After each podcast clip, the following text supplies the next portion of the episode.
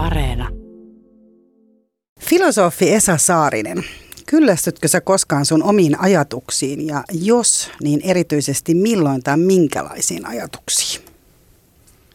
No mä ehkä kyllästyn mun ajatuksiin silloin, kun tuntuu, että ne jotenkin ei vie eteenpäin tai tunnu tuoreelta. Ehkä se on se oikea ilmaisu. Mähän mun luennoissakin pyrin tosi paljon siihen, että se olisi jollakin tavalla elävä, se sen hetkinen. Yliopistoluennoissa periaatteessa kai ajatellaan, että käydään läpi joku asia suunnilleen samalla tavalla kuin se aikaisemmin käytiin, mutta mä kyllä haluan, että mun ajatukset on ja luennot on tuoreita osittain siitä syystä, että ne ei kyllästyttäisi mua itseäni. Mutta kyllähän jonkun ajatuksen ajatteleminen, niin eikö se joskus vaadi aika paljon niin kuin toistokertoja, jotta se niin kuin menisi mä, eteenpäin? Joo, mä sanoisin lähtökohtaisesti vaatii toistokertoja. Että se, mähän on oikeastaan jostakin 70-luvulta alkaen, niin mä olen tosi innostunut toistosta. Et mun arvoisa kollegani silloin Helsingin yliopistolla, missä silloin oli 70-luvulla, niin mulla oli ihana kollega Simo Knuuttila, niin sanoi, että tuolla Saarisella on ihan tunnusomaista toi toistotyylikeinona. Mä olin vähän hämmästynyt oikeastaan, että onko noin, että jännittävää. Että, mutta se on sitten kaikun mun mielestä S. Knutilan kiteytys E. Sarsen lähestymistavasta toistotyylikeinona, koska mä oikeastaan kyllä on innostunut toistosta siinä mielessä, että se joku sama kuitenkin onkin sitten eri. Myöskin niin muistutuksena sitten jostain semmoisesta mahdollisuudesta mennä syvemmälle ja, ja ehkä myöskin laajempaan johonkin avautuvuus, avaruudellisuus, monikerroksisuuteen, siis sen kautta, että on paljon tuttuasi jossain, niin sieltä voi löytääkin sitten jotain sellaista, joka joku räjäyttää sen hämmästyttävällä tavalla sen jonkun tavallaan tutun e, uusiin rekistereihin. Eli varmasti ainakin ajattelusta puhutaan tämän seuraavan tunnin aikana täällä Kysy mitä vaan ohjelmassa, jossa meillä on vieraana Esa Saarinen. Ja kuten luultavasti jokainen, joka on kuunnellut hänen filosofia- ja systeemiajattelukurssiaan tietää, niin etukäteen ei ehkä kannata kovin tarkasti määritellä sitä, mitä me tämän seuraavan tunnin aikana puhutaan, mutta ehkä myös puhutaan merkityksellisestä elämästä ja jonkinlaisesta onnellisuudesta nimenomaan sen paremman ajattelun kautta. Ja ehkä me puhutaan jotain myös luopumisesta ja jonkun tutun ja rakkaan taakseen jättämisestä. Nimittäin Esa Saarinen jäi itse viime keväänä eläkkeelle Aalto-yliopistosta, missä hän opetti ja toteutti vuodesta 2001, eli 20 vuoden ajan tuota edellä mainittua filosofia- ja systeemiajattelukursseja, minkä kautta monet meistä ovat hänen seuraansa päätyneet. Omalla kohdalla muutos ja jonkun todella merkittävän ja rakkaan asian taakse jättämistä taas on se, että tämä tämän viikon jakso on Yle Puheen nykymuodon loppumisen myötä myös tämän ohjelman viimeinen jakso. Tätä ohjelmaa on ollut aivan fantastista saada tehdä ja tehdään niitä yhdessä siis vielä yksi. Vieraana on siis filosofi Esa Saarinen, mun nimi on Mira Selander. Lämpimästi tervetuloa. Yle puheessa. Kysy mitä vaan. Niin Esa, me lähdettiin käyntiin ajattelulla ja toistolla. Sillä, että syntyisi... Äh, Ehkä sillä, että ylipäätään ihminen ajattelisi, koska sä, sä oot kertonut vaalivassa sokraattista ajatusta siitä, että parempi ajattelu tuottaa parempaa elämää. Mutta mitä tämä tarkoittaa käytännössä? Ihminenhän ei pysty olemaan ajattelematta. Että et sitten tavallaan ihmisenä oleminen sisältää nyt vaikka hengittämistä, mutta se sisältää myöskin ajattelemista kaiken aikaa. Mutta enimmäkseen me ei kiinnitä huomiota meidän hengittämiseen, eikä myöskään kiinnitä huomiota meidän ajattelemiseen.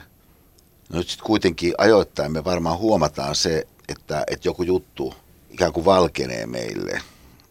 Ja saattaa tulla jälkeen mieleen, että olisi pitänyt tajuta X jossakin tilanteessa. Tai mitä ihmettä mä oikein ajattelin kuin Y.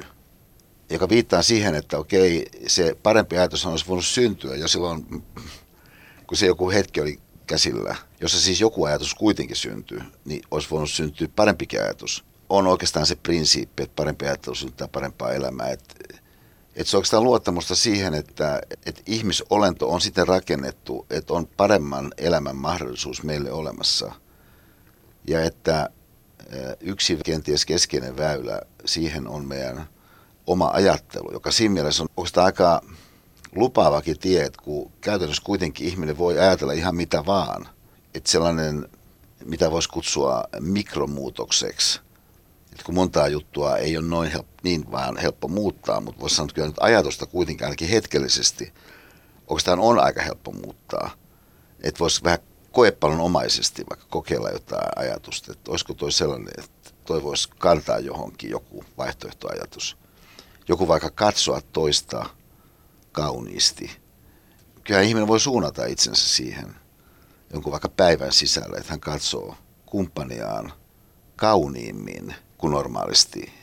Ja sitä kautta ikään kuin virittyy siihen päivään pikkasen eri tavalla. Niin tämän ajatuksen kautta, kuin mitä hän olisi tehnyt ilmaista ajatusta, niin on siis sitä maailmaa, mitä mä on jossakin määrin yrittänyt just tällä mun filosofiasysteemiajattelu sarjalla ehkä siis kaikkein eniten rohkaista ihmisiä tekemään tai tavallaan antamaan semmoisen alustan, avaruuden tai tilanteen oikeastaan melkein, mikä sisällä sitten ihminen kuunnellessaan sitä mun lainausmerkeissä luentoa, esimerkiksi kaksi tuntisen kuluessa, ja se henkilö ei välttämättä kuuntele sitä kokonaan läpi, kun hän on vaikka iltakävelyllä tai hiihtolenkillä tai äh, koiraa ulkoiluttamassa, että sanokaa me 45 minuuttia esimerkiksi, hän kuuntelee sitä mun filosofian systeemiä, että tuli jotakin luentoa, niin yllätys olisi, jos hänen mieleensä ei tulisi sellaisia ajatuksia, jotka olisi erilaisia kuin mitä hänelle olisi tullut normitilanteessa, missä hän ei olisi kuunnellut sitä mun luentoa.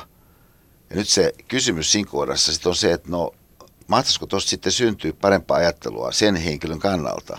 Ja, ja tähän voi sanoa, että yleisvastaus on, että no riippuu siitä, mitä hänelle tulee mieleen.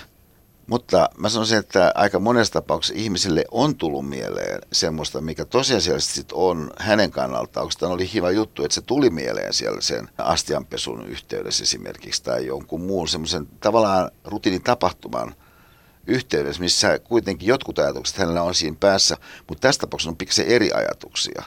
Mutta sillä siis laajemmin puhuen, niin siis se toive siinä on, että ihminen voi ajatella toisin kuin hän normisti ajattelee. Ja sen seurauksena myöskin voi käydä niin, että, että hänen elämänsä tosiasiallisesti sitten toteutuu parempana sen seurauksena, koska hän onnistuu ajattelemaan sen jonkun asian. Ja tällaisia siis seurauksia on. Eli ihmiset on ryhtynyt perustamaan yrityksiä ja olen kuullut, että ovat saaneet myös jälkikasvua ja, ja, tota, ja muuta joko sen sun äh, filosofia- systeemiajattelun kurssin jälkeen tai sitten sun Pafoksen äh, kurssin jälkeen, joita on kanssa ollut äh, yli 20 vuotta. Joo, siis vuodesta 1995, että siis niin kuin, vielä pitempään. Niin, joo, vieläkin pitempään. Meillä oli 53 niitä Pafos-seminaareja ennen koronaa. Ja nyt pohditaan, että voisiko nyt jälleen onnistua järjestämään kenties. No nythän taas ei tiedetä, mihin koronan vie meitä, mutta joka tapauksessa, eh, jos oletetaan, että jossakin vaiheessa niin olisi sellainen elämä ilman koronaa, niin kyllä mä oikeastaan äh, haluan sen tilanteen uudelleen, jos se pidempiaikaisesti, niin ihmiset voi keskittyä omiin ajatuksiinsa ilman, että se ulkoinen tilanne pyrkii ohjailemaan niitä ajatuksia jonkin tiettyyn johtopäätökseen esimerkiksi – ja niin, että, että, että se ihminen on ystävällisessä, turvallisessa, äh, kannattelevassa tilanteessa myöskin niiden toisten osallistujien toimesta, jotka tasavertaisesti niin sen elämän haasteen edessä, mikä jokaisella on kuitenkin loppujen lopuksi tavallaan samanlaisena, siihen katsomatta mikä on varallisuuden tilanne tai perhetilanne tai ikä ja muut asiat, niin kuitenkin ihmisen elämä hänen kannaltaan on sama kuin kenen tahansa elämä. Että et että se mahdollisuus jostakin paremmasta, jollakin tavalla merkityksellisemmästä voi askarruttaa, niin se, että sitä pääsee työstämään sitten toisten ihmisten kanssa on aika, aika suuremmoinen se mahdollisuus. Mä itse siis kuuntelin noin sun luennot kesällä sellaisessa tilanteessa. Mä en kuunnellut sillä tavalla, että mä olisin käynyt edes koiran kävelytyslenkillä, vaan mä olin tosi keskittyneesti puutarhassa kesäasunnolla ja, satoin, ja olin siellä vielä muutaman päivän yksin. Eli mä todella niin kuin vietin aikaa sun ajatustesi ja niiden asioiden seurassa. Ja se oli siis sellainen niin kuin taikapiirikokemus, että mä olin silleen niin kuin tyyliin hurmiossa, kun sitten perjantaina tuli lapset ja, ja tota, ystäviä sinne. Ja, ja tota, tosiaan siinä, kun sä sanoit jotenkin, että siellä syntyy ajatuksia, niin mä en osaisi selittää, mitä siinä tapahtuu. Eli tavallaan, mutta siinä on jonkunlainen sellainen, että sä kohottaudut, että kun sä käyt siellä niin kuin hangossa ruokakaupassa, niin se ruokakauppa onkin yhtäkkiä niin kuin mahtava paikka. Ja sä oot jotenkin niin kuin itse mahtava ihminen, mutta sä et niin kuin tiedä, mistä se edes johtuu. Ja sitten mä vähän pettymyksekseni itsestäni huomasin, että sitten kun mä olin palannut tänne Helsinkiin ja rupesin taas niinku ostamaan sitä kanaa sieltä samasta ruokakaupasta paistamaan sitä siellä kotona ja miettimään, että milloin kolottaa mihinkin paikka ja mitä tehdä, niin ne ajatukset olikin ihan aikaisin ihan tuttuja ja samoja. Että täällä Anu on kysynyt siitä, että miten siihen arkeen haetaan se hienous ja merkityksellisyys? No mä sanoisin tuohon ehkä, ehkä pari asiaa. Siis y- yksi on se, että, että kun mä oon tässä sitä vuosikymmenten jälkeen vähän katsellut uutta testamenttia ja sitten onko tämä heijastumaan siitä, että toki jotkut aasialaiset traditiot on ihan tosi kiehtovia, mutta mä kuitenkin on syntynyt ja elänyt nyt täällä, niin tietyt tarinallisuudet niin on jollakin tavalla osa ikään kuin sitä mun varantoa. Siis samalla tavalla kuin jotkut vaikka jotkut laulut on. Että niin erilaisia kuin vaikka Uruguayssa ehkä kasvaneilla ihmisillä on. Tästä näkökulmasta, jos ajatellaan sitten jotenkin Uuden testamentin niin kuin megatarinoita, esimerkiksi siis tämä, missä Nasaretin mies, kun hän aavistaa, että nyt tässä alkaa homma tiivistyä, niin sitten Getsemanessa latautuu tilanteeseen näiden avainihmistensä kanssa. Siis jatkat hän ei oikein niin pysy hereillä siinä. Että kundeja alkaa nukuttaa. Että voisi ajatella, että come on, et, et nyt tajua, että on ehkä nyt, kai nyt sen verran huomaatte, että, että tässä siis Nasaretin mies on tässä nyt jollakin tavalla vähän niin kuin jännittynyt, että tässä on jotain nyt erityistä meneillään. Mutta jätkiä nukuttaa. Mutta tämä on, voisi sanoa, yksinomaan inhimilliset, että, että ihmisiä saattaa nukuttaa.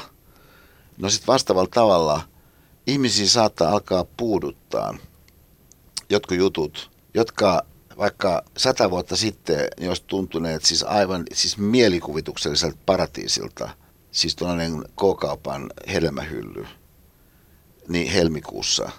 Mutta mut, mut tämä nykyihminen siellä sen kaiken runsauden keskellä on ahdistunut, koska siellä ei ole jotakin tiettyä vaikka mandariinibrändiä jäljellä. Ää, siis tilanne, missä mä olin just siis sunnuntai-iltana, että mä olin tässä valtavassa City Marketissa. Sitten mä huomasin, että mä oon vähän ärtynyt, koska siis Bruno mandariinia ei ollut kuin siis viisi kappaletta. Ää, ja sitten nekin näytti vähän se heikoilta. Nahistuneilta. Pikkasen nahistuneilta. niin, niin että et, siis tavallaan se ihmisen kyky pitää asiat jollakin tavalla mittakaavassa ei ole hurrattava. Ja, ja just siitä syystä mun mielestä me tarvitsemme ajattelua ja me tarvitsemme myöskin sellaista tilannetta, missä meidän pohtiva kapasiteetti ja meidän reflektiiviset muskelit, jos näin voi sanoa, saa tilaisuuden sitten vähän harjoittaa itseään, että, että ihminen siis nahistuu. Samalla tavalla kuin mandariini voi nahistua, niin ihminen voi nahistua – että jos sä käytät jotakin muskelia, niin sitten jossakin vaiheessa, niin se kerta kaikkiaan lakastuu se sun muskelis. Mutta se ei toista, tos, poista se tosiasia, etteikö sulla alun pitäen ollut sitä muskelia, eli edelleenkin on siis jokaisella ihmisellä jonkun asteinen kuitenkin ihan luontainen kyky ajatella asioita vähän laajemmin. Että et ei ole mitään pakkoa pyöriä itsensä ympärillä. Mutta tuolla erilaisia elementtejä siinä omassa ajassa, mitä me eletään, tässä nimenomaisessa siis valtavassa runsaudajassa – mitkä sitten huomaamatta vahvistaakin tietynlaista oman navan ympärillä pyörivyyskokemusta. Ja sitten myöskin taas toisaalta sitä, että me kohdistetaan meidän ajattelukapasiteetti sellaisiin asioihin, joilla oikeastaan ei ole mitään merkitystä, jos asiaa laajemmin ajattelisi. Mutta kun emme ajattele laajemmin, niin tästä syystä se kysymys siitä, onko Brunoja saatavilla vai ei, voi tuntua elämän ja kuoleman kysymykseltä. Että et siis, että valtaosa niistä asioista, mitkä meitä päivittäin askarruttaa ja ärsyttää, niin oikeasti eivät ole elämä- ja kuoleman kysymyksiä. Mutta siitä huolimatta ne vangitsee meidät. Et siis et se, että sen ihmisenä olevuuden kykenee suhtauttamaan siihen sen oman ajan, mitä nyt sitten elääkään, erityispiirteisiin ajatuksellisesti, niin musta siis tuntuu aika suuremmoiselta mahdollisuudelta. Mutta se on mahdollisuus, joka ei toteudu niin automaattisesti – Että et siis, että ihminen ei näe sen jonkun leskelehden ka- kauneutta, jos se ikään kuin anna itse nähdä sen leskelehden kauneutta. Jos ihminen ei ajatuksellisesti anna itselleen lupaa kukoistaa, ei ole todennäköistä, että hän kokee kukoistavansa ja kukoistaa. Että et se äh, kysymys siis meidän arjesta, siis nykyihmisinä, mä sanoisin, että ainakin yksi askel ihan konkreettisesti, niin on esittää mielessään se kysymys, että, että, että miten mun isovanhemmilla mun ikäisenä niin elämä oli. Minkälaiset asiat sitten mun isovanhemmille mun ikäisenä niin, niin tuotti iloa. Ää, jolloin sitten saattaa olla, että et, et huomaa sit siinä omassa nykyympäristössään sellaista, että tässä oikeastaan on ihan aihettakin iloon. Mutta se edellyttää kyllä, että ihminen saa raivattua itseään semmoiseen tietynlaiseen sanoisiko työskentelyetäisyyteen, siihen ihan sen välittömään tilanteeseen nähden, joka ei ole mitenkään ihan itsestään selvää, että se ihmiselle onnistuu, koska meidän erityispiirre erotuksena meidän isovanhemmat meidän ikäisenä esimerkiksi on se, että ulkoa päin tulee ihan valtavasti ärsykettä, ää, joka hypnotisoi meidät ja tempasee meidät mukaan. että kun sä sanoit tuossa aikaisemmin tästä sun Hangon kokemuksesta, että se oli tällainen niin kuin sanoit, taikapiirikokemusta, niin aika mielenkiintoinen ilmaisu, taikapiirikokemus, niin tavallaan voi sanoa, että no, jokaisella on oikeastaan kaiken aikaa taikapiirikokemus, mutta se taikapiirikokemus on enimmäkseen arjessa, niin tietyllä tavalla sen, sen arjen, sen nykytilanteen, sen, sen olemassa olevan laimentava taikapiirikokemus. Et, et, siinä voi olla kaikenlaista pelkoa mukana, siinä voi olla kaiken näköistä sellaista ikään kuin sisäänrakennettua mitätöintiä mukana, e, kaiken näköisiä semmoisia hahmotuksia mukana, jotka, jotka äh, estävät ihmistä näkemästä siihen siis sen ensilumen ihmeeseen, minkä hän joskus koki niin valtavana ja minkä jokainen lapsi edelleenkin kokee valtavana ja mikä jollakin tavalla on jotain valtavaa. Mutta jos ihminen ei koe sitä, vaan on harmissaan siitä, kun hän ei vielä vaihtanut talvirenkaita tai että auto on kylmä, kun hän menee sitä hetken päästä käynnistämään. Että et se fokushan voi olla sellainen, että sen seurauksena siis se valtava ihme, mikä siinä on syntynyt yön aikana, kun kaikilla on valkosta, kun illalla oli kaikki tummaa, niin jää huomaamatta. Sen taikapiirin vuoksi, missä ihminen elää, mutta se taikapiiri on erilainen kuin se taikapiiri, mihin sä viittasit – sun hangon kokemuksessa, koska sä ajattelit sen sun hangon kokemuksen ja koit sen tällaisena kohottavana, niin kuin sanoit. Ja si- siinä mielessä ikään kuin jotenkin elämän ihanuusvärisävyjä esiin nostavana, mutta kun ne värit katoo, niin se on myöskin taikapiiri. Että se on sellainen taikapiiri, jossa niin kuin sellainen joku merk- merkillinen mönjä ikään kuin on levinnyt sen ihmeen päälle, mikä kuitenkin voi sanoa, että et, et on.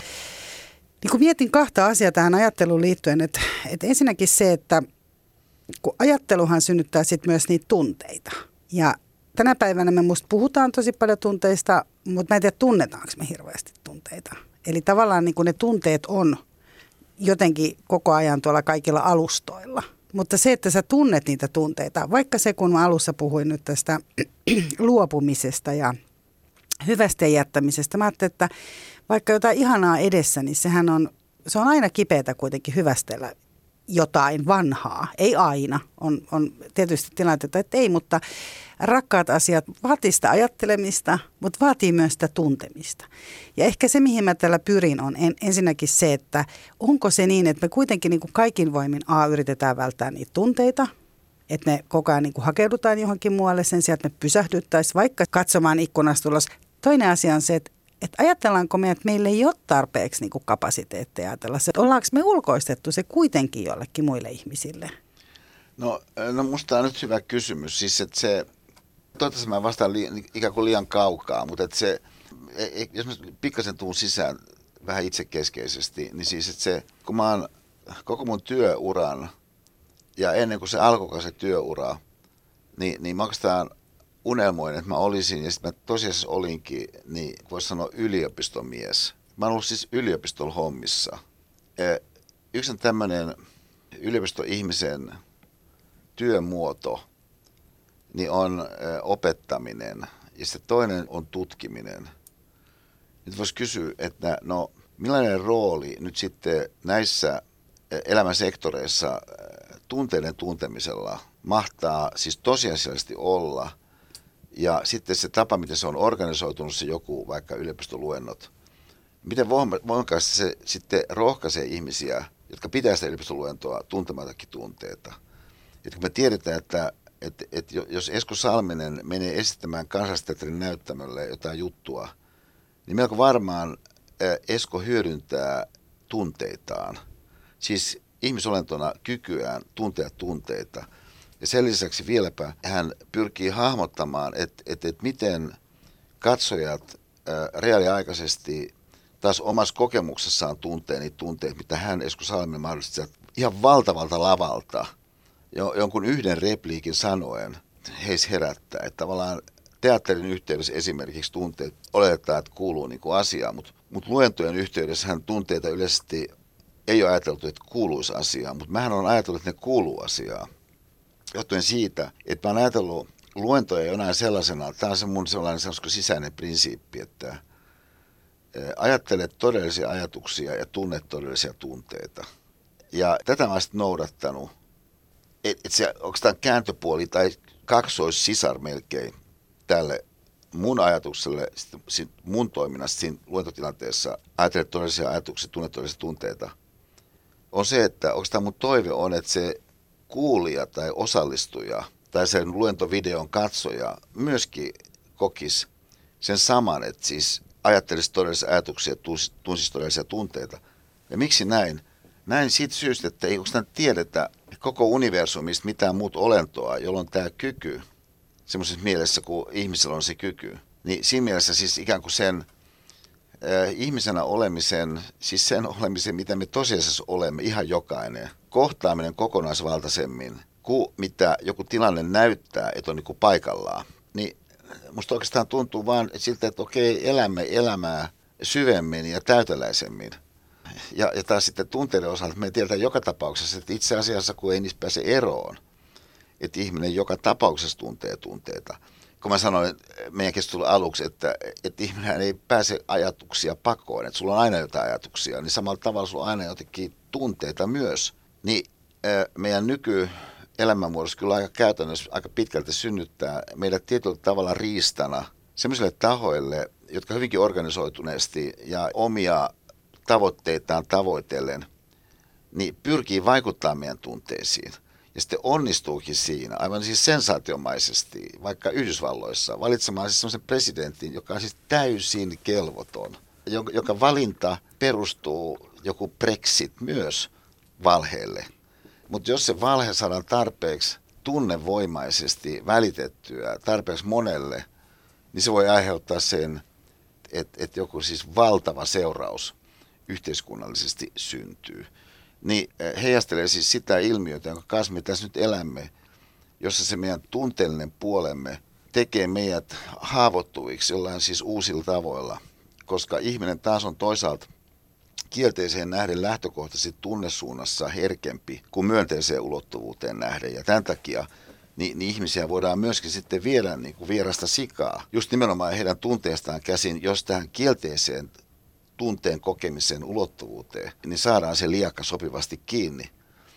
Et tässä suhteessa myöskin sitten se mun kannalta keskeinen teema, joka on kyky suhteuttaa asioita, kyky ajatella sitä laajempaa kokonaisuutta, muodostuu olennaiseksi. Ja siinä mielessä taas se, että, että ihminen vain ikään kuin reagoi siihen johonkin nykyisyyteen saman tien, siis tunteella, on aika aika kapea vaihtoehto ja suuren todennäköisyydellä sitten tuottaa siitä ihmisestä, ehkä jostakin yh, kokonaisesta yhteisöstä, toisensa lopputuleman, kuin mikä, jos ennakolta olisi kerrottu se vaihtoehto, todennäköisesti olisi tapahtunut. Ää, herää se tunne ja sitten sä rea- reagoit siihen, mutta et reflektoi, kuten, kuten mm. sä toivot. Ja kun sä sanoit, että tunteita, ää, ihminen tuntee tunteita ja joutuu tuntemaan tunteita, niin joo, mutta tunteitahan voi siirtää. Et kyllä kun sulla tulee tunteena vaikka suru tai alakuloisuus tai joku muu, ja sitten sä lähdet tekemään jotain muuta, niin sä pystyt siirtämään sitä tunnetta. Sä lähdet vaikka nostaa rautaa tai sä lähdet someen tai rupeat katsoa jotain sarjaa, taas tuntemaan ehkä jonkun toisen tunteita. Niin, niin siis tavallaan, että kun ihminen tuntee jotain, niin sitten ihminen voi ryhtyä tekemään jotain, mikä seurauksessa, mitä hän alun pitäen tunsi, muuttuu toiseksi. Juuri näin. Ja, ja et, et, et, et mä, mä, mä, mä, mä luulen, että tuossa kohdassa se ainakin niin kuin yksi, yksi asia, mitä ehkä kansi pitää silmällä on se kysymys, että, että missä mitassa ne tunteet, mitä mä tunnen, oikeastaan tukee sitä, mitä mä toivon, että tässä mun elämässä kaiken kaikkiaan lähtee tapahtumaan. Tukevatko ne esimerkiksi tunteet, mikä syntyy, kun mä antaudun viihteelle, mikä jokainen meistä aiotaan kokea.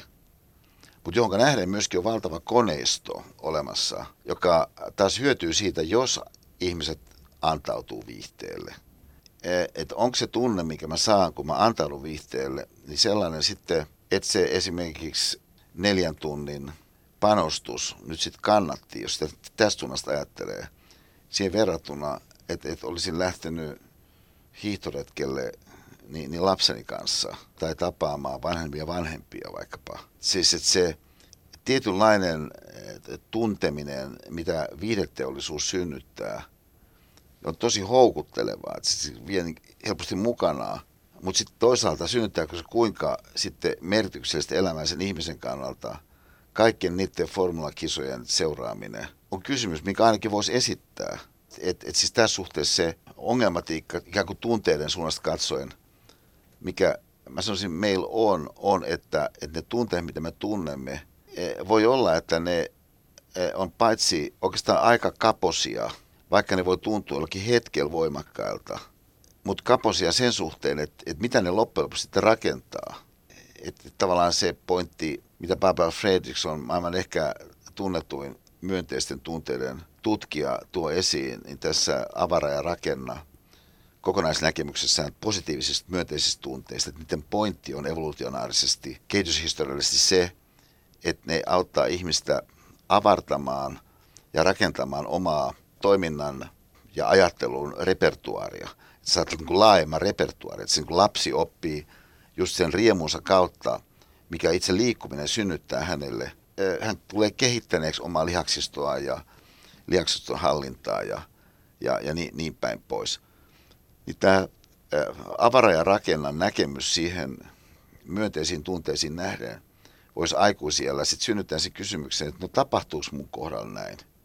Että et, ku, ku, kuinka paljon se myönteinen tunne, mikä syntyy, kun mä kävelen metsässä, siihen verrattuna, että et mä olisin nyt sitten katsonut jonkun liikaottelun, niin, niin kumpi näistä nyt sitten niin loppujen lopuksi oikeastaan synnyttää ikään kuin myönteisenä tunteena – avara- ja rakennan mielessä enemmän. On sellaista, mitä se henkilö voi ainakin pohtia.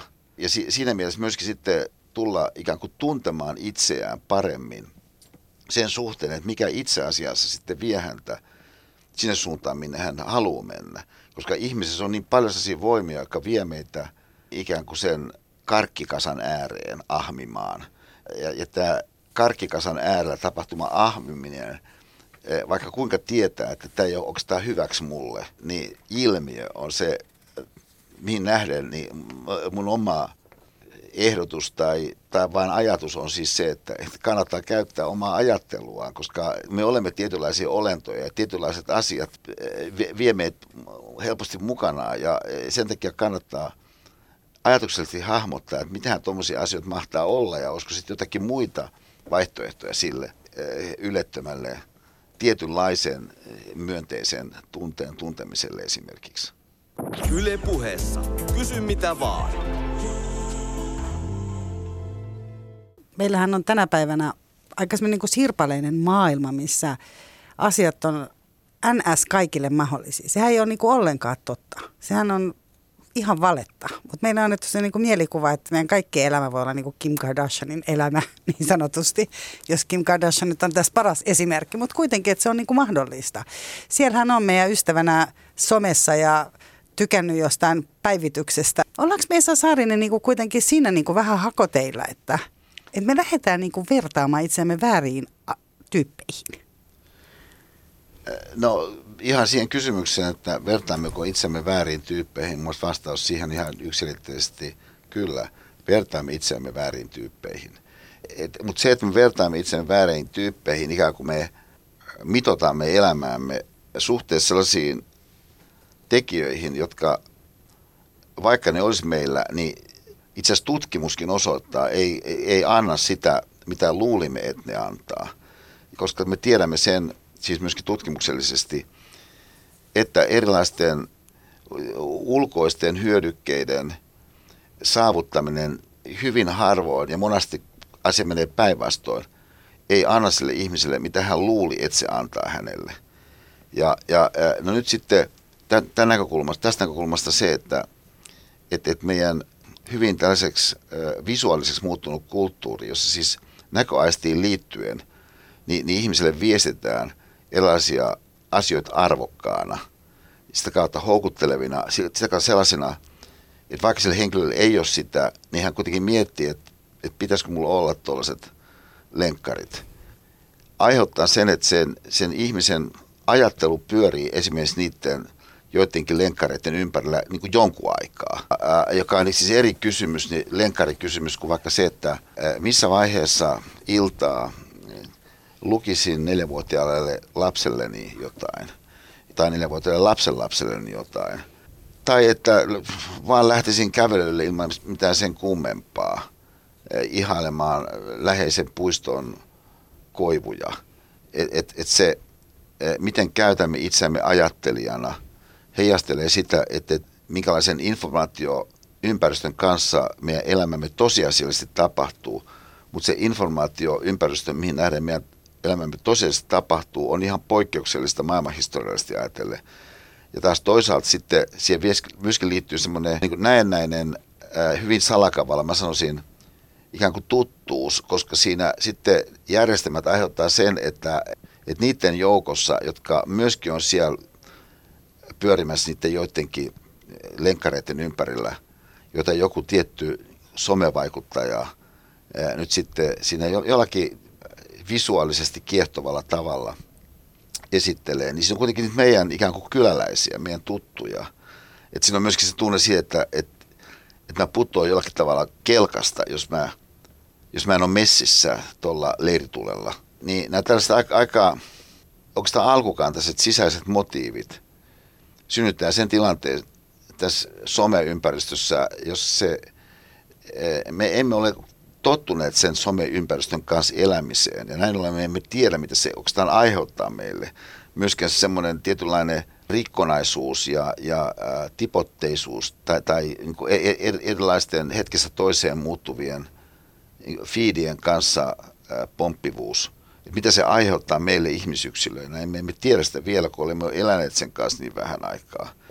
Mutta me tiedämme sen kuitenkin niin yleisellä tasolla, että ihan samat ihmiset niin kerta kaikkiaan ovat itselleen ja ympäristölleen rakentavampia ja merkityksellisempiä riippuen siitä, millainen se ympäristö on. Et, et vaikka että todennäköisyys, että joku ampuu jonkun jollakin puoliautomaattikiväärillä, niin se todennäköisyys kasvaa sen mukaan, kuinka helppo on saada se puoliautomaattikivääri ostettua kauppamatkalla. Ja kuinka paljon sä saat kuljetella sitä, kuinka näkyvästi sun autossa ja kadulla tai kun sä meet johonkin vaikka osavaltion parlamenttiin, saako sulla olla kivääri mukana, niin, niin tämä vaikuttaa siis siihen, että mit, mitä sitten ihmiset tulee sen kiväärin kanssa keskimäärin tekemään. Se tosiasia, että, että ihmiset eivät käytännössä kuitenkaan kovinkaan tietoisesti tee niitä valintoja, mitä he arjessaan sitten käytännössä tosiasiassa tekevät, aiheuttaa jälleen musta siis sen tärkeän – seurauksen, että et, et mun, mun mielestä meidän kannattaa tuossa siis niin pysähtyä miettimään itseämme, jotta sitten emme vahingossa tulisi tehneeksi kaiken näköistä semmoista ihan tosi systeemiälytöntä ja tosi pöhköä, tosi sillä jotakin muuta kuin meitä itseämme tosiasiassa ilmentävää. Kysy mitä vaan ohjelma käynnissä ja vieraana on siis filosofi Esa Saarinen. Mun nimi on Mira Selander. Oikein hyvää iltapäivää. Tota, Esa, puhut myös yhteiskunnasta ja sellaisista niin kuin isoista, oikeasti niin kuin isoista asioista, mitä siellä tapahtuu ja mitä näiden seurauksena tapahtuu. Markus on täällä esittänyt kysymyksen, joka me itse asiassa ollaan esitetty useampaan otteeseen tässä ohjelmassa, että ää, vaikka aika monessa muussa Euroopan maassa filosofit on mukana keskustelemassa päivän asioista ajankohtaisohjelmissa. Et esimerkiksi Ranskassa tietysti, mutta esimerkiksi Italiassa koronapandemia, että tällaista on sellaisia, mihin pyytetään myös filosofeja kommentoimaan niitä asioita. Niin Markus äh, kysyy täällä, että onko sun mielestä Suomessa sellainen tyyli, että ihminen on ikään kuin vain yhden asian edustaja ja olisi hyvä pysyä sillä niin kuin siinä omassa lestissään, sillä vaan sillä omalla alueella. Ja ajatteletko, että me suomalaiset arvostetaan selkeitä, varmoja mielipiteitä eikä minkäänlaista ylimääräistä pohdintaa? Eli voiko tämä vaikuttaa esimerkiksi siihen, että filosofit on aika vähän käytettyjä, kun tulee niitä lisäkysymyksiä? No, tämä on ihan siis tää hieno kysymys. Mä sanoisin ensin näin, että jos mä tätä suomalaista kulttuuria, musta musta on tiettyjä hyviä juttuja ja sitten tiettyjä toisia juttuja, jotka ei ole niin hyviä, mutta niilläkin on tiettyjä hyviä puolia. Että yksi, siis mitä me suomalaisessa kulttuurissa niin paljon emme arvosta kuin vaikka ranskalaisessa kulttuurissa arvostetaan, on se, että niinku pyöritellään tosi älyllisesti, upeasti jotain juttua.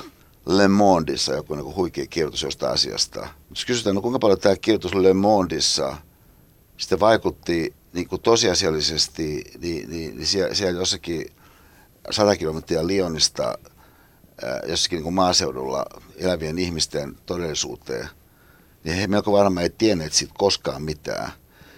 Että jos avaa minkä tahansa New York Timesin, niin se on siis niin henkeä salpavan upeat kirjoituksesta kesästä X. Että se, että sellainen kirjoitus olisi niin sanotaan niin kuin kerran kuukaudessa Hesarissa, niin siis aina jossakin mielessä olisi niin kuin hyvä juttu.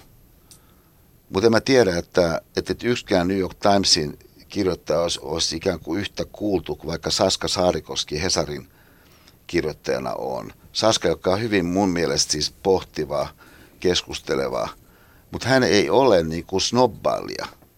Siis tämä snobbailun kiehtovuus näissä vanhoissa kulttuureissa, niin se on ihan vastustamaton. Tietysti mielessä saman tavalla kuin se, että, että jos mä siis suomen kieltä, ihan siis meidän kieltämme, niin kun Boris Johnson puhuu jotain, niin sehän kuulostaa fantastiselta. Että siis, että hän jollakin tavalla puhuu englannin kieltä semmoisella tavalla, että siihen liittyy ikään kuin semmoinen kiehtovuus sinällään siihen katsomaan, mikä se sisältö on.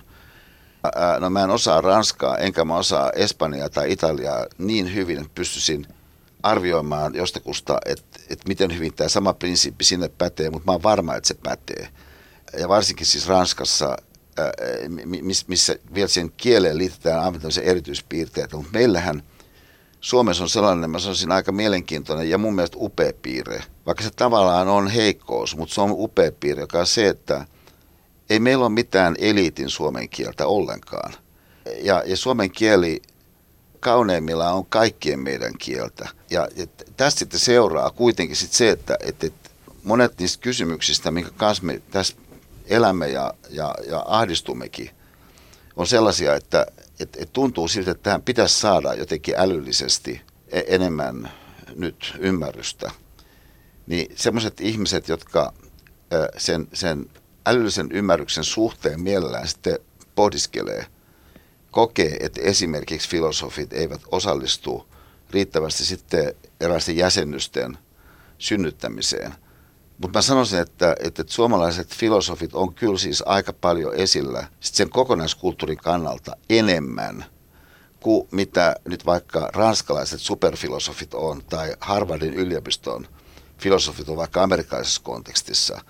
Et, et, et sellainen tietynlainen, mitä kysyjä mun mielestä aika, aika viisaasti viittaa, siis semmoinen tietynlainen äh, halu meillä jollakin tavalla, niin ikään kuin pitäytyä siinä, että miten se asia on, niin joskus sisältää sen äh, ikään kuin keskustelua alaspainavan piirteen, että se ei rohkaise siihen, että palotellaan vaihtoehtoja, koska ikään kuin halutaan tietää, miten se asia on.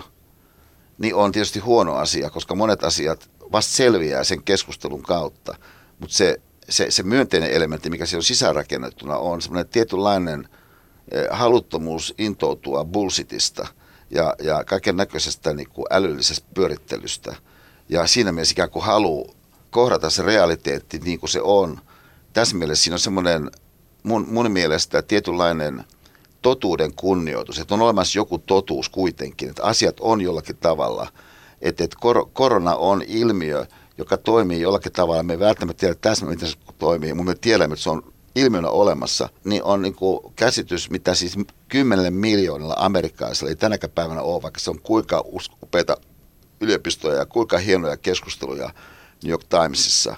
Että et se tietynlainen myöskin ehkä asenne siihen, että mitä keskustelulla ja mitä ajattelulla ja mitä kielellä on niin tarkoitus tehdä, niin on musta hienoa kyllä näiltä osin Suomessa se, että, että me jollakin tavalla kuitenkin mun mielestä haluamme eh, niiden avulla, ajattelun avulla ja keskustelun avulla, että tässä mielessä toistemme avulla, niin mennä eteenpäin suhteessa niihin ongelmiin, mitä me kohtaamme. Et siis se, joka on tietynlaista, joku voi väittää, että se on niin määrätynlaista oikeastaan latteutta, koska ei niin inspiroiduta erilaisista mielikuvituksista vaihtoehdoista. Ja sehän tietysti tietyssä mielessä leikkaakin jotain kulttuurin osaa. Mutta mut se, se, se varsinainen pointti niin on, että, että ihmiset selviää siinä ympäristössä, mikä se ympäristö muuttuvana on, niin kyllä edellyttää sitä, että totuudella on joku yhteisesti hyväksytty rooli. Ja, ja tämä vielä Suomessa niin jonkunasteisesti, mun mielestä enemmän – kuin, kuin näissä, mitä me ollaan tähän asti ihailtu kulttuurissa asian laita, on säilynyt voimassa. Että niin jollakin tavalla uskomme, että on olemassa joku totuus ja että et, et, kun se selviää se totuus, niin sitten me toimimme sen totuuden pohjalta. Että et, et tämä on kaikkien kannalta niin paras vaihtoehto. Niin ehkä se tuossa Esa Saarinen viittaat myös jollain tavalla kuitenkin semmoiseen niin tasa-arvoon. Sä kuitenkin mainitsit eliitin, semmoisen niin elitistisen ajattelun, joka joka todella, että jos se on siellä New York Timesissa tai Le Mondessa tai missä ikinä, niin tavallaan se on vaan osalle. Osalla on aikaa ajatella niin pitkään tai spekuloida myöskään niin pitkään tai, tai on tilaa niin kuin tehdä sitä. Kyllähän ehkä tästä tulee semmoinen niin kuin just rintaröyhylle olo myös siitä, että, että me kuitenkin ollaan jossain määrin, vaikka on eriarvosta, niin meillä on niin kuin enemmän kuitenkin sitä tasa-arvoa, missä on niin kuin tilaa olla ja ilmasta. Joo, musta siis, että sellainen tietynlainen tasa-arvo, johon liittyy myöskin sitten kyky myötä elää sitä ihan toisenlaista ihmistä. Mukaan lukien eh, se ihminen, jolle ei ihan niin hyvin käynyt elämässä kuin itselle on käynyt. Niin, niin kyllä tämä tällainen myötäelävyyden kyky meillä on edelleen vielä olemassa. Ja sitä kautta myöskin taas toisesta suunnasta, eh, kun me eh, luotamme aika lailla meidän yhteiskuntamme instituutioihin, siis jos ajatellaan niin tapaus Arnio tai valtion talouden tarkastusvirasto, että et, niin tavallaan tällaisten skandaalien jälkeen kuitenkin ihmisten luottamus on aika suuri siihen, että et kyllä tässä niin asioita ää, aika lailla kuitenkin oikein hoidetaan. E, niin tällainen hiljainen luottamus toisiimme ja sitten sen itse yhteiskunnan perusrakenteiden toimivuuteen – niin, niin on kyllä siis ihan valtavan arvokas asia, mutta sen luonne on sellainen mahdollistava, se ei ole ikään kuin spektakulaarinen, että se ei ole samalla tavalla näyttävä kuin vaikka kuningashuone. Et, et siis jossakin maassa. Ja siis se, että et, et ikään kuin että jotkut ihmiset ikään kuin on sen syntymänsä kautta jollakin tavalla privilegiossa, jossakin aivan siis sensaatiomaisessa erityisasemassa, niin tämähän ei ole meille tunnusomasta ajattelua, koska Suomessa näin ei ole. Musta se on kauneutta Suomessa, että näin ei ole. Ja, ja sitten taas se, että et, et niin ei ole, niin se taas, jos mä ajattelen ihan omia tällaisia ajatteluteemoja ja sitä, että, että ihmiset kuitenkin sitten elää sitä omaa elämäänsä, omaa arkista elämäänsä, niin musta se on sellainen hieno niin lopputulema, että okei, että, että loppujen lopuksi kantsii miettiä sitten niin omaa elämäänsä ja miten nyt sitä omaa elämää siinä lähellä, ikään kuin siinä omassa muumilaaksossa – voisi kenties elää vähän merkityksellisemmin ja sen muun muumilakson kannalta ehkä rakentavammin. Mutta sitten Riku täällä kysyy, tai kirjoittaa, että oletan, että Esa Saariselle ja monille meistä muistakin arki on kovastikin toisenlaista kuin vaikkapa vastaanottokeskuksessa oleskelulupaa odottavalla. Ihan jo turvallisuus ja toimeentulo. Tai se, että ympärillä on yhteisöä, johon kuulua, perhe, ystävät tai muut sellaiset. Että itse voi ylipäätään vaikuttaa elämäänsä. Millä lailla Esa Saarinen suhtautuu meidän elämien erilaisuuteen tai eriarvoisuuteen? Joutuuko hän koskaan pohtimaan niitä kysymyksiä tai jopa perustelemaan itselleen omia etuoikeuksiaan? No kyllähän mä siis Esa Saarisena elän ihan siis niin kuin tosi etuoikeutettu elämää. Se on yksi asia. Mutta sitten toisaalta, jos ajatellaan maapallon mittakaavassa, niin me suomalaiset eletään etuoikeutettua elämää. No sitten edelleen, jos sanotaan, että, että eri puolilta Suomea on tullut erilaisista syistä eri puolilta maailmaa erilaisia ihmisiä kuin mitä siellä on tähän asti ollut. Johtuen esimerkiksi siitä, että joku kokonainen valtio on täysin tuhoutunut, Syyria tai Irak. Siis että tällaisia siis valtakuntia, joita on ollut aikaa tuhansia vuosia rakentaa. Mutta kun on joutuneetkin sitten semmoisiin käsiin ja kehittäneet siis sellaisen kulttuurin syystä ja toisesta, jossa ihmiset ei luota toisiinsa ja jossa sitten joku taho anastaa itselleen sen vallan ja sitten käyttää sitä valtaansa omiin johonkin kapeisiin äh, päämääriin, niin sen seurauksena ihmiset sitten pakenevat sieltä perheineen, koska ihmisarvoinen elämä käy mahdottomaksi siellä jossakin, niin on aiheuttanut maailmanlaajuisesti sen tilanteen, että eri puolille Eurooppaa siis ilmestyy isoja määriä ihmisiä, joilla ei ole kotia. Että voi sanoa, no tämä on uusi tilanne nyt. Mutta se yhteiskunta ei ole valmiina välttämättä siihen, että no mitä me tehdään kaikille näille ehkä kymmenelle tuhansille ihmisille, josta jotkut kuitenkin varmaankin olisikin kiinnostuneita niin kehittää tätä meidän maatamme sen kautta, että he asuisivat ja eläisivät täällä.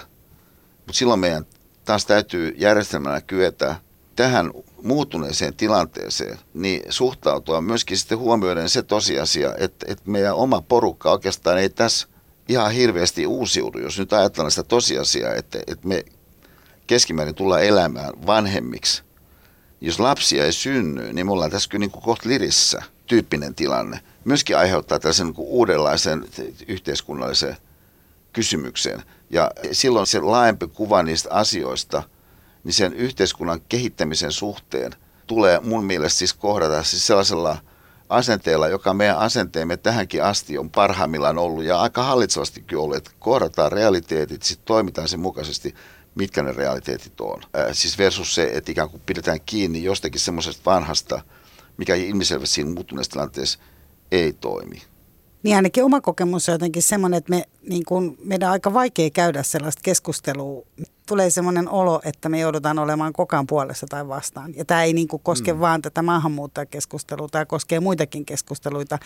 Eli tavallaan, että on yhteiskunta, minne on syntynyt sellaisia asioita, mistä meidän olisi syytä puhua ja, ja välillä ehkä sille kiihkottomasti kuulla eri ihmisiä ja puhua ilman, että sä olet niin kuin jossain – joko, joko puolesta tai vastaan. Koronarokotukset on varmaan yksi sellainen asia, niin kuin, missä on nyt nähty tosi vahvasti tämä tämmöinen niin kuin puolesta tai vastaan. Ja siinä ei varmaan hirveästi ole sitä niin kuin keskellä olevaa tilaa, että, että rokotukset suojaa, mutta sitten on monta semmoista asiaa, mistä meidän ehkä pitäisi yhteiskuntana pystyä puhumaan enemmän myös niin kuin julkisesti. Tämä on mun kokemukseni. Joo, no maailmassa toi pitää ihan just niin kuin sanot paikkansa. Siis että se, jos ajatellaan avautuvaa ajattelua, niin avautuvan ajattelun yksi tunnusmerkki niin on se, että, että halutaan tutkia vaihtoehtoja.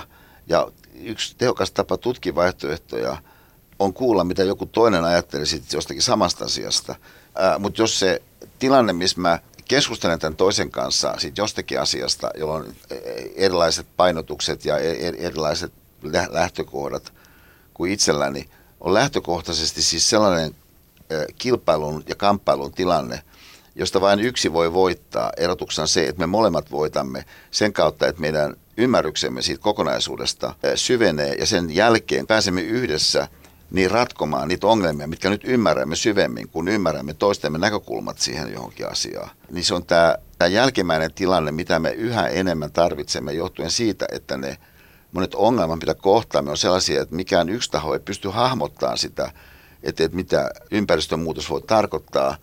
Että heti kun joku Turun yliopiston tutkijat menee jollekin saarelle jossakin vähän Turun ulkopuolella, niin sieltä löytyy niin sanotaan kymmenen jotain uhanalaista lajia jostakin saaresta – niin, niin että mitä tämä oikeastaan niin tarkoittaa. Mä sanon se, että ei nyt mikään yksi taho noin vaan tuommoista pysty keksimään, kun tällainen tilanne on niin, niin ällistyttävän kertakaikkisen uusi. Niin siinä suhteessa siis myöskin se meidän kykymme haluta ymmärtää sen toisenlaisen ajattelutavan, niin suhteellista pointtia, niin on ihan valtavan tärkeää. Mutta se, se tärkeys tulee sen yhteisen pyrkimyksen ympäristössä taas toisaalta, missä haluamme siis ymmärtää sen toisen näkökulmaa, koska haluamme että meidän kokonaisuutta koskeva ymmärrys on syvempi, johon nähden sitten yhdessä niin haluamme mennä ratkaisuja synnyttämään.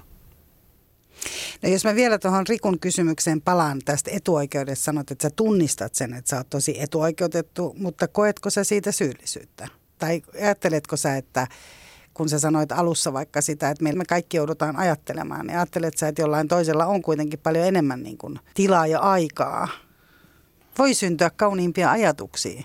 No kyllä mä tiedostan sen, että, että mä oon tosi etuoikeutettu myöskin siinä suhteessa, että mun lapsuuden koti oli niin valtava rakkauden ja inhimillisen lämmön ympäristö ja että, että, että se Hyvinkään aseman kansakoulu, samoin kuin Hyvinkään uusi yhteiskoulu, oli semmoisia ympäristöjä, että, että eihän siellä ketään kiusattu.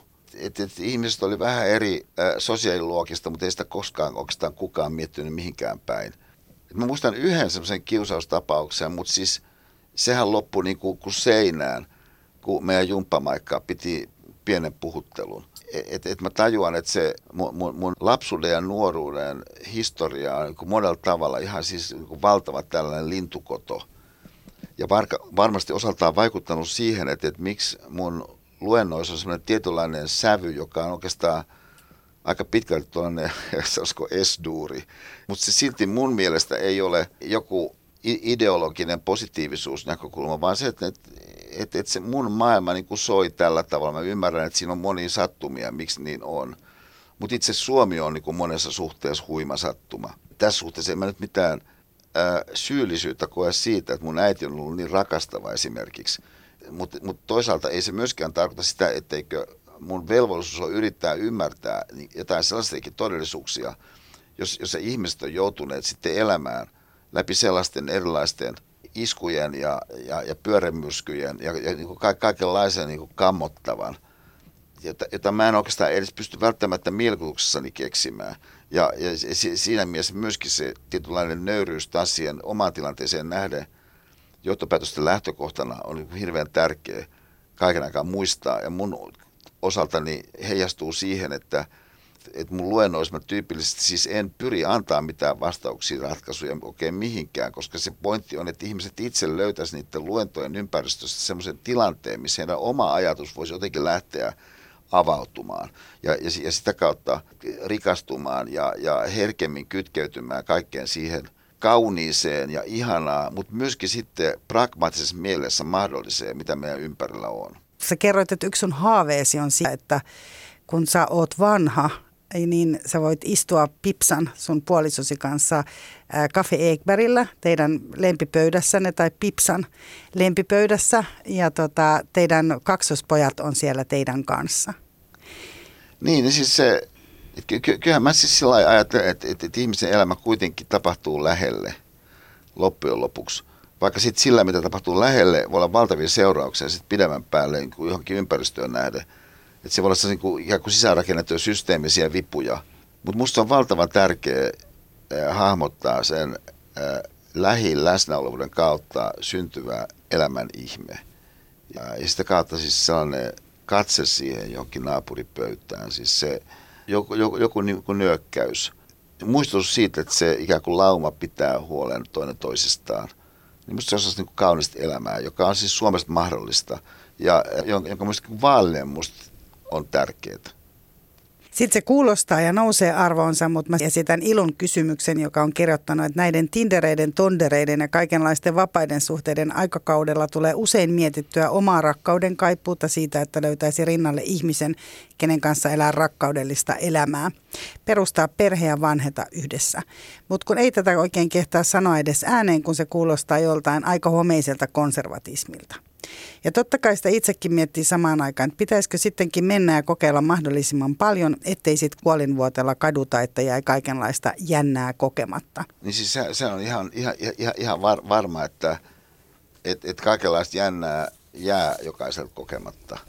Mutta mut siis just se kysymys, että et, jos, jos mä kävelen ä, Pipsan kanssa vaikka pari korttelia Ekperin kahvilaan Helsingin keskustassa – niin jos kysyy näin, että, että olisiko hienompi olla äh, Dömagoossa Pariisissa, niin loppujen lopuksi, niin okei, että mä haluan olla siellä Pipsan kanssa ja sitten se on mä itse mä sama henkilö Dömagoossa, kun mä oon Ekperin kahvilassa. Että et kuinka paljon se joku, niin kuin, joka jossakin suhteessa ikään kuin enemmän, sitten oikeastaan on enemmän, on musta semmoinen tärkeä kysymys pitää mielessä, koska siis nykypäivän ihmisen mahdollisuudet siis joka päivä tehdä kaikenlaista on, on niin ikään kuin, niin kuin absurdin mittaamatonta.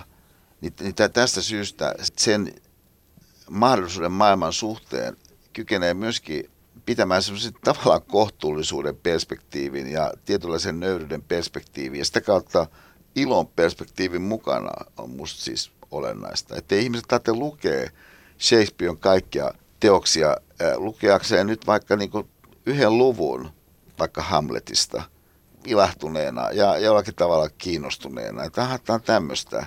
Että et siis, et, et, et, kun annat itse sille jollekin valtavuudelle, ei tarkoita, että sä kaikin tavoin menet sinne. Siis että se semmoinen sibeliaaninen asenne luontoon. että ei tarvitse äh, niin kuin välttämättä mennä e, viideksi päiväksi johonkin telttaan. Siis että sä voit kävellä kymmenen metriä siihen metsään ja olla lumoutunut et siis, että jos sulla on kyky lumoutua niin kuin ihmisellä on, niin yhtä lailla siinä voi toteutua. Vaikka se viiden päivän aikana jotain muuta hienoa juttua kanssa voi ihminen kokea, mutta se, sen välittömän kauneuden ikään kuin aistin ja, ja myöskin omien ajatusten monikerroksisuuden syvyyden ja, ja mahdollisuuden maailman avaaminen, musta se on kyllä se varsinainen juttu. Mä luulen, että tähän on hyvä lopettaa, Esa Saarinen. Lämmin kiitos näistä ajatuksista. Kiitoksia. Oli Läm... ilo olla mukana. niin lämmin kiitos, että tulit tähän viimeiseen jaksoon mun vieraaksi. Ja lämmin kiitos kuuntelijat, että olette ollut tässä mukana. Muistakaa, että noi kaikki jaksot löytyy tuolta Yle Areenasta ja Esan luennot sitä vastoin löytyy YouTubesta ja Spotifysta ainakin, eli sieltä pääsee niitä kuuntelemaan. Mun nimi on Mira Selander. Oikein hyvää joulua seuraavaa vuotta ja muistakaa pysyä itsenne puolella. Moikka! Yle puheessa. Kysy mitä vaan.